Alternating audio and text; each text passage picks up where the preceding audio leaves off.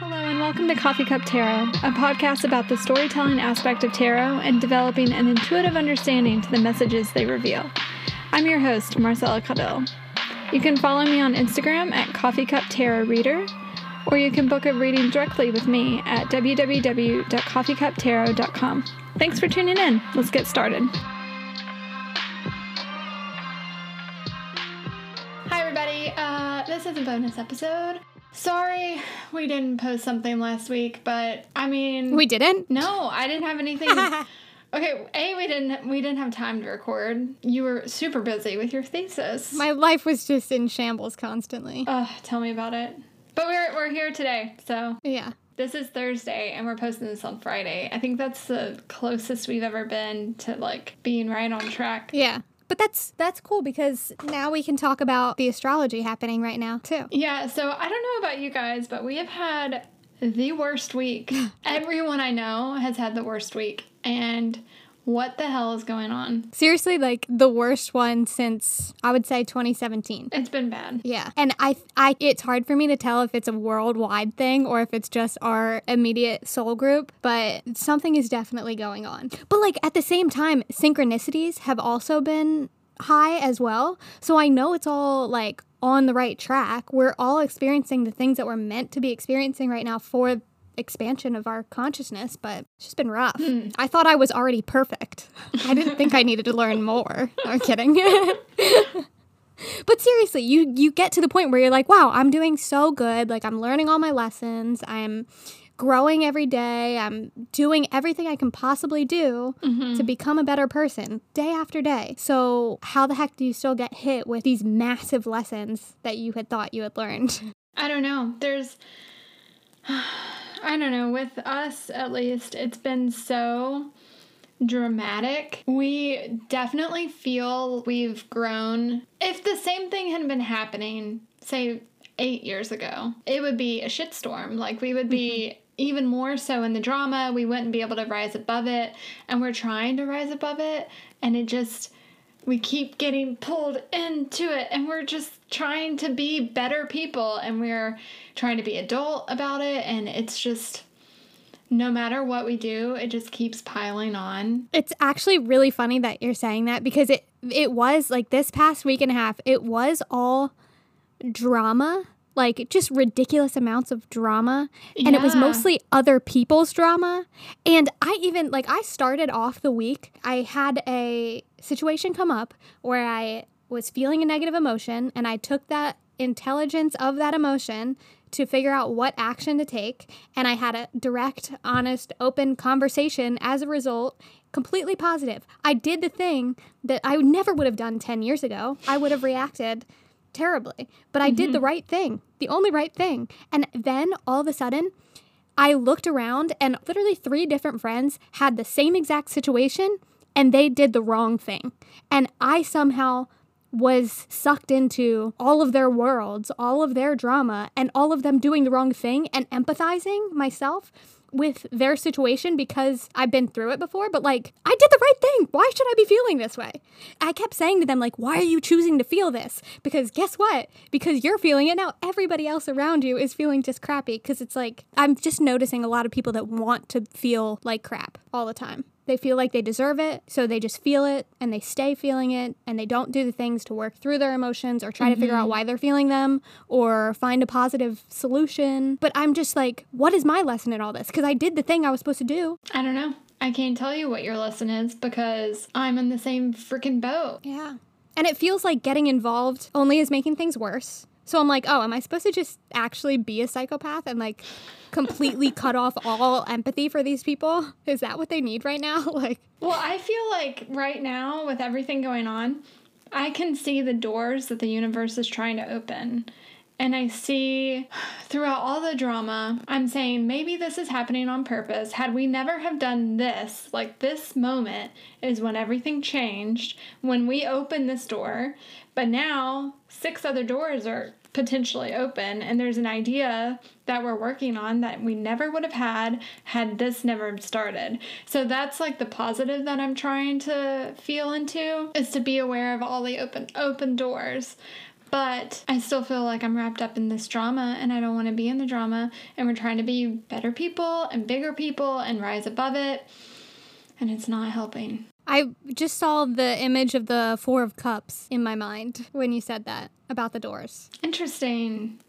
I like that card. I do That's really too. weird that you said that because I've been trying to think of uh, tarot and manifesting, and the Four of Cups is is the card I think of for manifesting. Yeah, it comes up a lot in readings for myself and other people, and it is Same. the one card that I'm like, this is the most obvious interpretation of anything Mm-hmm. because it's it is always about you're focusing on the wrong doors. like there's this one door that's behind you that you're not even looking towards.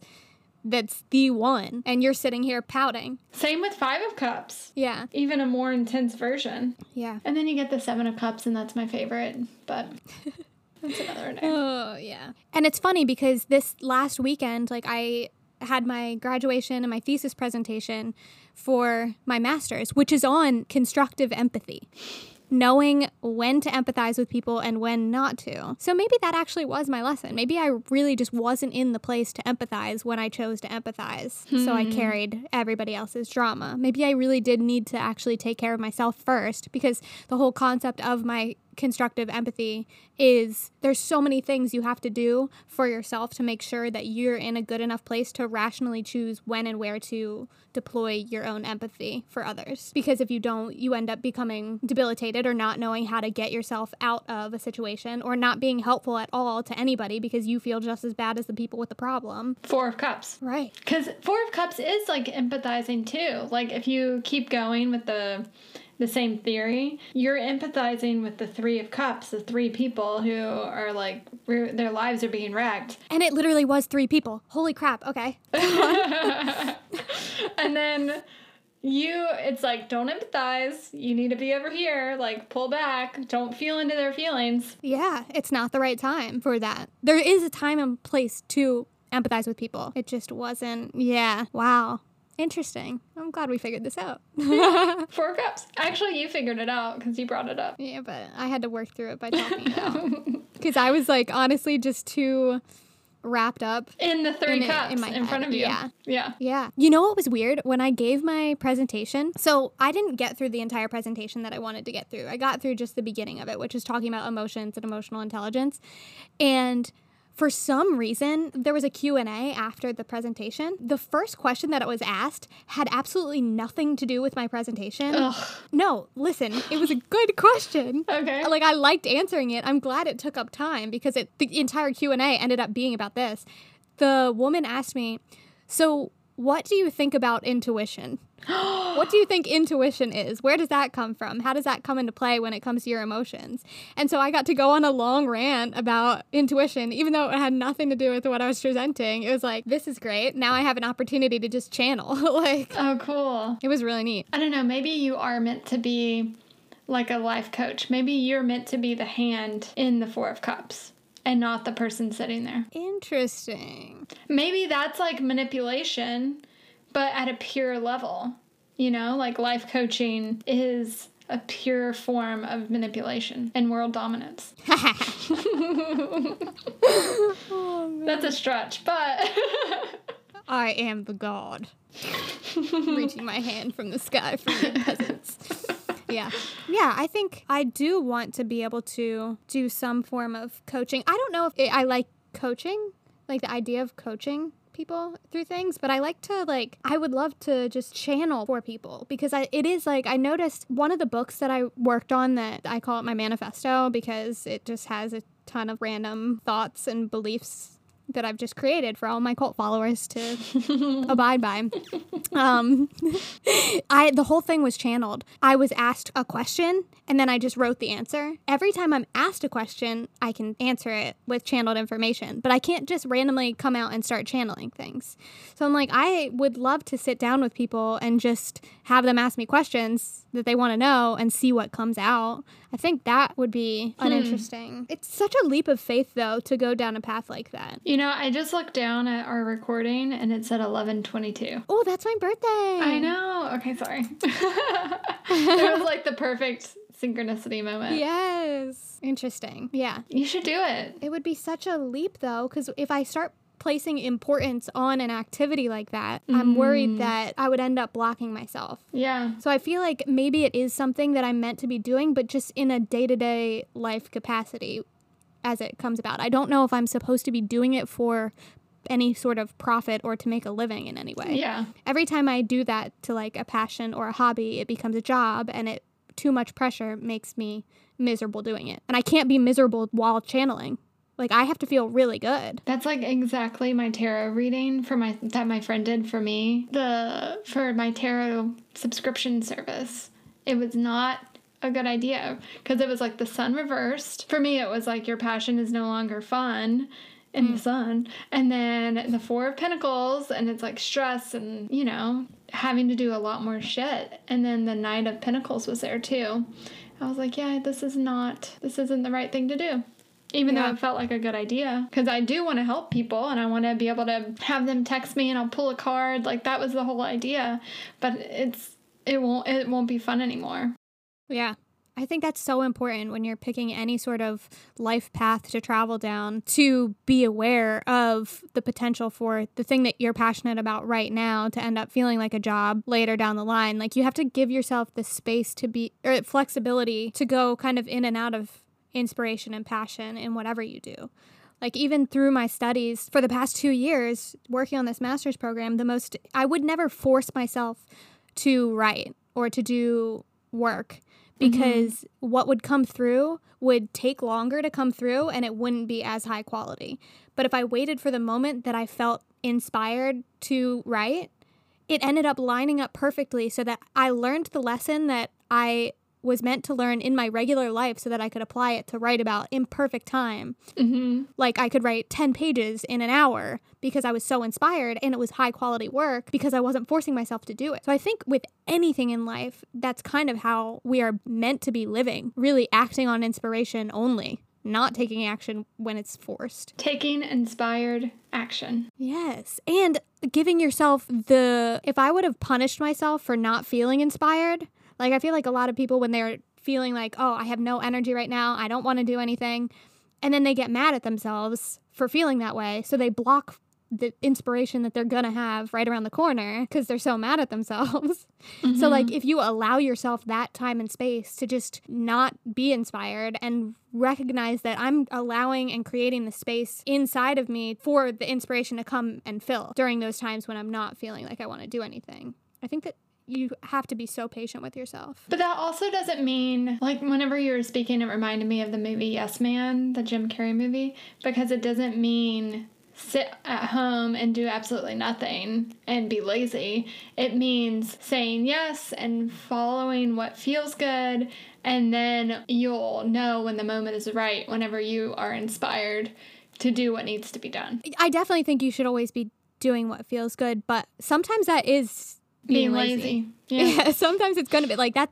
I think in American society, especially, we have this idea that we need to constantly be moving and productive, and lazy has a terrible connotation to it. Mm-hmm. But sometimes our bodies and our minds and our souls just need rest, and we don't give it to ourselves because we Yeah. feel like the pressure. Of having to be 100% productive Yeah. and like putting out content and yeah. Exactly. And sometimes it feels better to do nothing if we allow it to feel good to do nothing. It's just, I think it's how you frame it in your mind with what you're doing. Like, if my intention right now, If you feel guilty when you're laying there doing nothing, then that's not okay. Like that's the difference. You have to like Yes. be you have to be aware of how you feel inside your body. Mhm. Yeah. setting the intention for those times to take care of yourself is so important.